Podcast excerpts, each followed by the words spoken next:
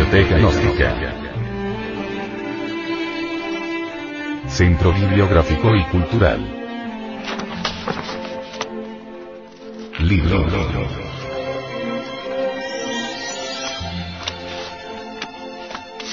El misterio del áureo florecer. Autor. Samael Aumeor.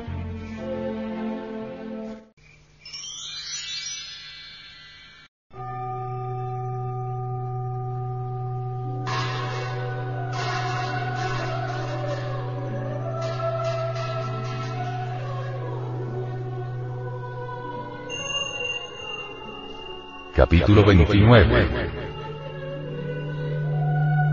Las dos escuelas.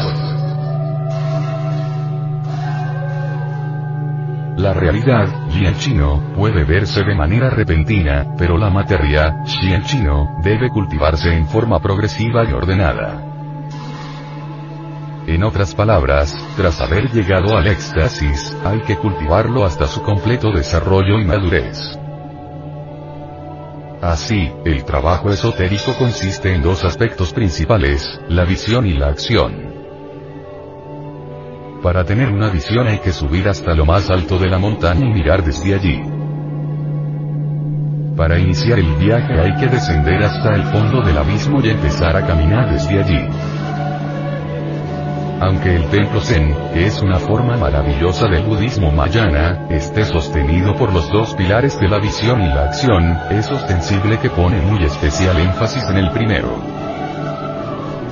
Esto está reconocido claramente por el Guruji, Ishan, quien dijo, Tu visión y no tu acción es lo que me importa. Es por esto que los maestros se ponen todo el énfasis en el éxtasis, en el samadhi, en el satori, y concentran todos sus esfuerzos en llevar directamente a sus discípulos o chelas hacia él. Ahora vayamos hacia los Himalayas. En el Tíbet hay multitud de anacoretas que se encierran en cavernas de por vida. Sus gurujis les han enseñado diversas técnicas de la meditación. Algunos se han convertido en atletas. Otros creen ya estar liberados, etc. Hay quienes se alimentan con puras ortigas, hierbas que encuentran alrededor de su caverna, queriendo así convertirse en dioses. Cada cual es libre de pensar como quiera, pero a mí me gusta aclarar misterios. No negamos que algunos de esos anacoretas han conseguido hacerse verdaderos atletas de la meditación. En ese estado de éxtasis. Suele suceder que la esencia del yogín se desembotelle, se escape del ego. Y en ausencia del ego, la esencia puede sumergirse entre el vacío iluminado. Allí hay ausencia de hombres y de Dios, pero se escuchan las palabras del Eterno. Sumergidos tales santos en meditación profunda, experimentan eso que no es del tiempo. Eso, y es la verdad. Pero más pasado el, el éxtasis, el chamati, retornan otra vez como el genio de Aladino a la botella. Se meten entre el ego para continuar con sus penitencias. Un día de esos tantos puede que se escapen en un Mahasamadhi, se desencarnen. La esencia está acostumbrada ya por disciplina escaparse, salirse del ego. Entonces procederá así, con la muerte del físico. Y esa esencia podrá inclusive hasta viajar a los planetas del Cristo. Planetas que giran alrededor de nuestro sistema solar, como giran los planetas físicos. Así gozarán de un samadhi delicioso. Sucede que en los planetas del Cristo existe otra naturaleza muy distinta a la nuestra. Así como la naturaleza nuestra, la del mundo físico, está sometida a los procesos de nacimiento, crecimiento, desarrollo y muerte. La naturaleza de, los, planetas del Cristo que giran alrededor del Sol es diferente. En esa naturaleza, son, esa naturaleza es inmutable, eterna. No está sometida a cambios ni a muerte. Por lo tanto, quienes viven en los planetas del Cristo son felices, gozan en su interior, pues, de los esplendores Cristo íntimo y viven en un éxtasis permanente. Así estos yoguines desembotellados gozarán por un tiempo de la felicidad de los planetas del Cristo. Podrán flotar en el ambiente circundante. Mas con asombro tales yoguines verán que no son habitantes de esos mundos se les admite de visita, pero que realmente no tienen derecho a existir allí.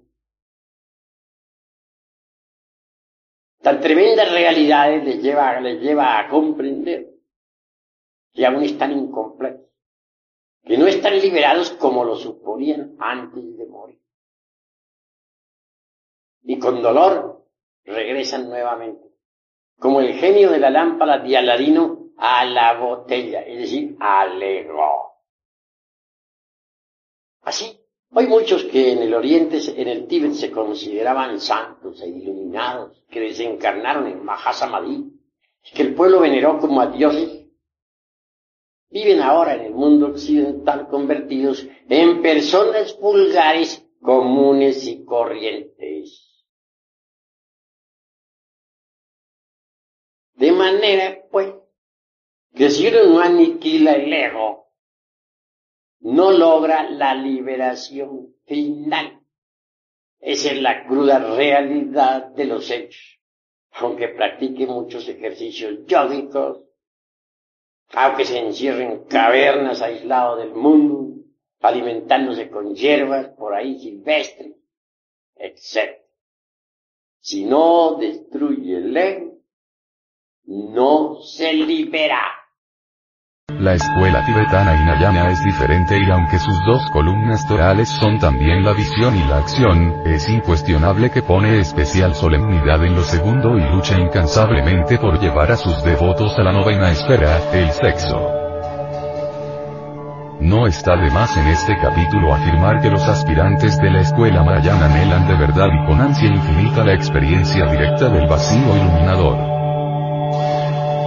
De ninguna manera exageramos conceptos si afirmamos con cierta vehemencia que los discípulos de la escuela Inayana trabajan tenazmente en la forja de los cíclopes, el sexo, con el propósito inteligente de lograr la autorrealización íntima del vacío iluminador. Cuando la mente está quieta, cuando la mente está en silencio, por dentro y por fuera y en el centro, adviene la experiencia mística del vacío. Pero, es obvio que auto, realizarlo es algo muy diferente. El vacío no es muy fácil de explicar. Ciertamente os digo que no es definible o descriptible. El lenguaje de estos humanoides que pueblan la paz de la Tierra, ha sido creado para designar cosas y sentimientos existentes no es adecuado para expresar aquello que está más allá del cuerpo, de los afectos y de la mente. El vacío iluminador no es asunto de conocer o no conocer, experimentarlo directamente es lo indicado. Visión y acción se complementan mutuamente. Las dos escuelas citadas resultan indispensables. Ver con lucidez infinita solo es posible en ausencia del ego, del mismo, del sí mismo, disolverlo es urgente. Acción consciente es el resultado del trabajo progresivo en la forja de los cíclopes, el sexo. La flor áurea establece el equilibrio armónico perfecto entre la visión y la acción. El embrión áureo, la sublime flor, es el basamento extraordinario de Buda íntimo. Arcaicas tradiciones milenarias dicen que existen dos clases de Budas. A. Budas transitorios. B. Budas permanentes. Es ostensible que los primeros se encuentran en tránsito, de esfera en esfera, luchando por realizar en sí mismos el vacío iluminador. Es incuestionable que los segundos son los Budas de contemplación. Aquellos que ya realizaron dentro de sí mismos el vacío iluminador. En el estudio esotérico del Zen, forma maravillosa de la escuela mayana, existen dos términos chinos muy interesantes. Chien y Xin. Utilizado como verbo, Chien significa ver, o mirar. Utilizado como sustantivo significa la vista, el entendimiento, o la observación. Sin significa la práctica, la acción, el trabajo esotérico. También puede usarse como verbo o sustantivo. Chien, en su sentido más íntimo, significa todo el entendimiento místico de la enseñanza budista. Pero, en el Zen, no solo denota el entendimiento claro y evidente de los principios y de la verdad prajna, sino que también implica la visión despierta que surge de la experiencia Usatori, éxtasis, samadhi. Chien en este sentido trascendental y divinal, puede entenderse como realidad vista o una visión de la realidad. Aunque esto signifique ver la realidad, no implica la posesión o el dominio de la misma. Sin, el trabajo fecundo y creador en la fragua encendida de Vulcano, es fundamental cuando se quiere la posesión y el dominio de lo real.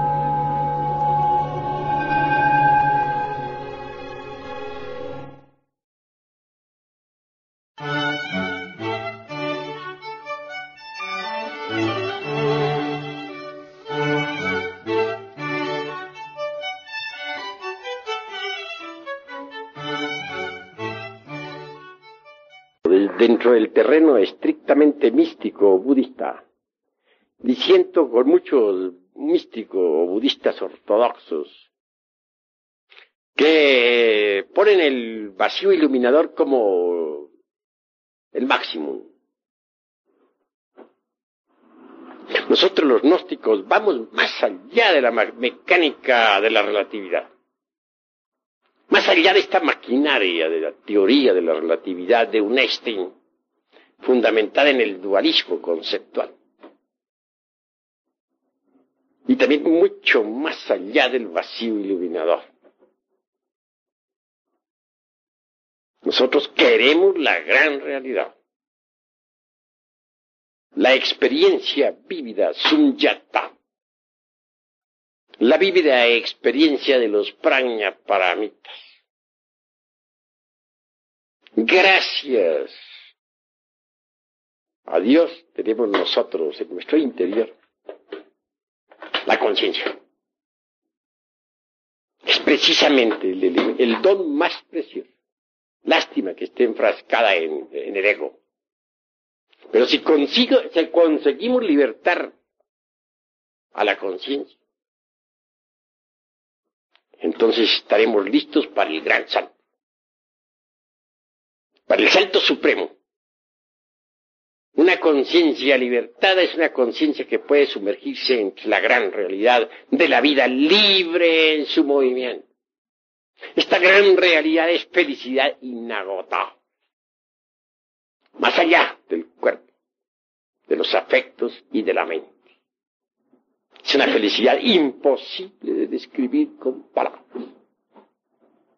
Todos queremos la felicidad y no tenemos la felicidad.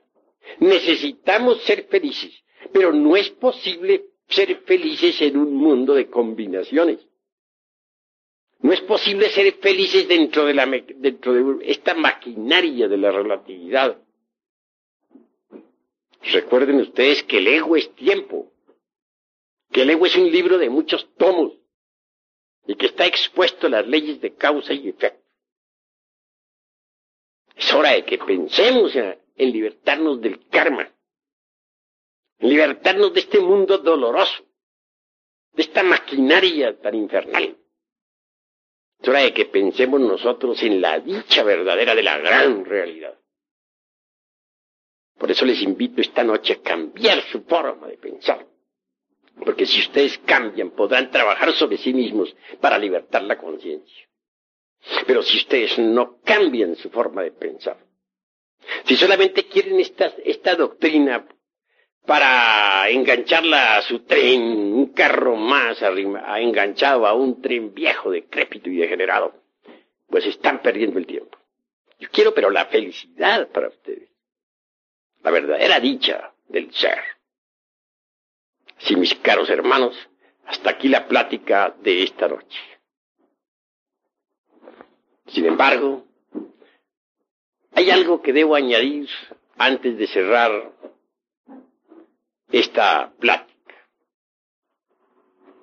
Necesitamos que ustedes aprendan a meditar profundamente, que sepan meditar. Cuando uno ha conseguido, pues, una verdadera concentración llega a, la, a, a una verdadera dicha. Vean ustedes, si yo no hubiera tenido en vida la experiencia del vacío iluminador allá en mi mocedad, no estaría hablándoles ahora en la forma que les estoy hablando. Esa experiencia vívida jamás se borró de mi conciencia, ni de mi mente, ni de mi corazón. Es posible que en un samadhi de estos, es decir, en una práctica de meditación profunda, pueda la conciencia de un ser humano escaparse de entre el ego para experimentar la dicha del vacío iluminador. Es obvio que si lo consigue, trabajará con gusto sobre sí mismo. Trabajará con ardor, que habrá experimentado ciertamente en ausencia del ego eso que es la verdad.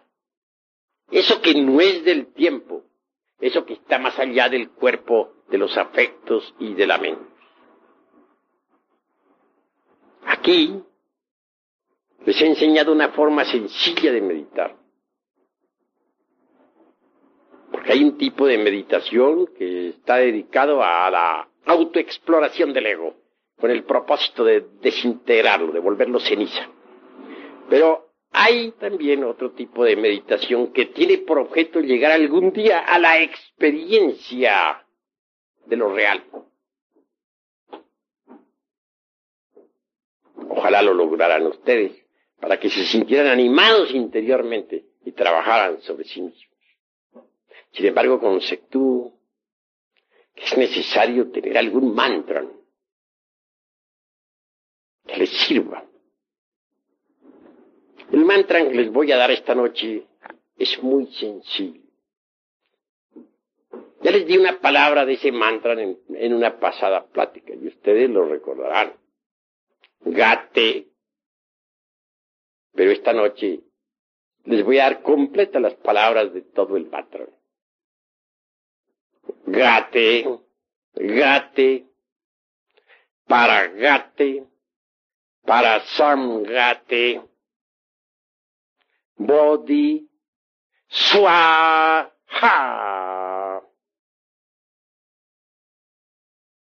En las grabadoras tiene que haber quedado grabado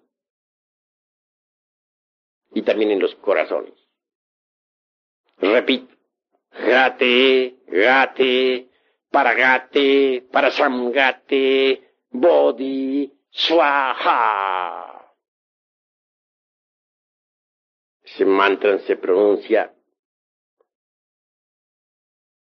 suavemente, o con la mente y el corazón. Puede también usarse sin, es decir, como verbo silenciado. Porque hay dos tipos de verbo, verbo articulado y verbo silenciado. El verbo silenciado es poderoso. Se relaja el cuerpo, totalmente. Y después de relajado, se entrega totalmente a su Dios interior profundo, sin pensar en nada, únicamente recitando con la mente y el corazón el mantra completo. Gate, gate, para gate, para samgate, bodhi, swa,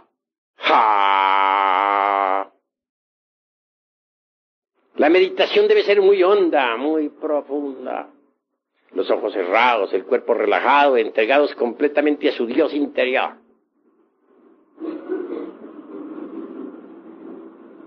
Ni un solo pensamiento se debe admitir en esos instantes. La entrega a su Dios debe ser total. Y solamente el mantra debe resonar en su corazón. Este mantra entiendo que abre el ojo de Dharma. Este mantra profundo un día los llevará a ustedes a experimentar en ausencia del ego el vacío iluminado. Entonces sabrán lo que es el sunyata. Entonces entenderán ustedes lo que es el prajna paramita.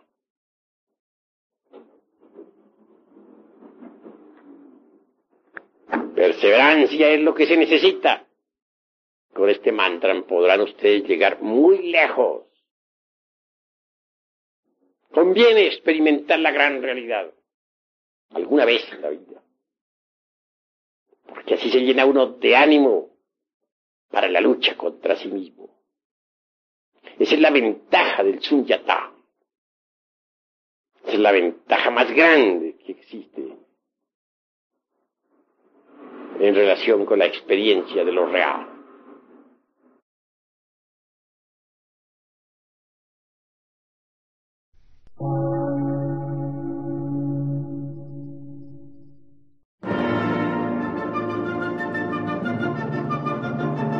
Emisora, gnóstica, transmundial. Por una nueva civilización y una nueva cultura, sobre la faz de la Tierra.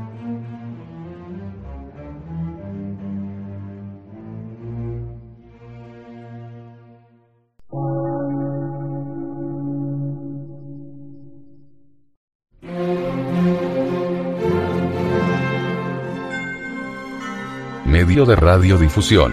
Científico, artístico, místico y filosófico. De la Asociación Colombiana de Centros de Estudios Gnósticos, Antropológicos, Psicológicos y Culturales. A. C.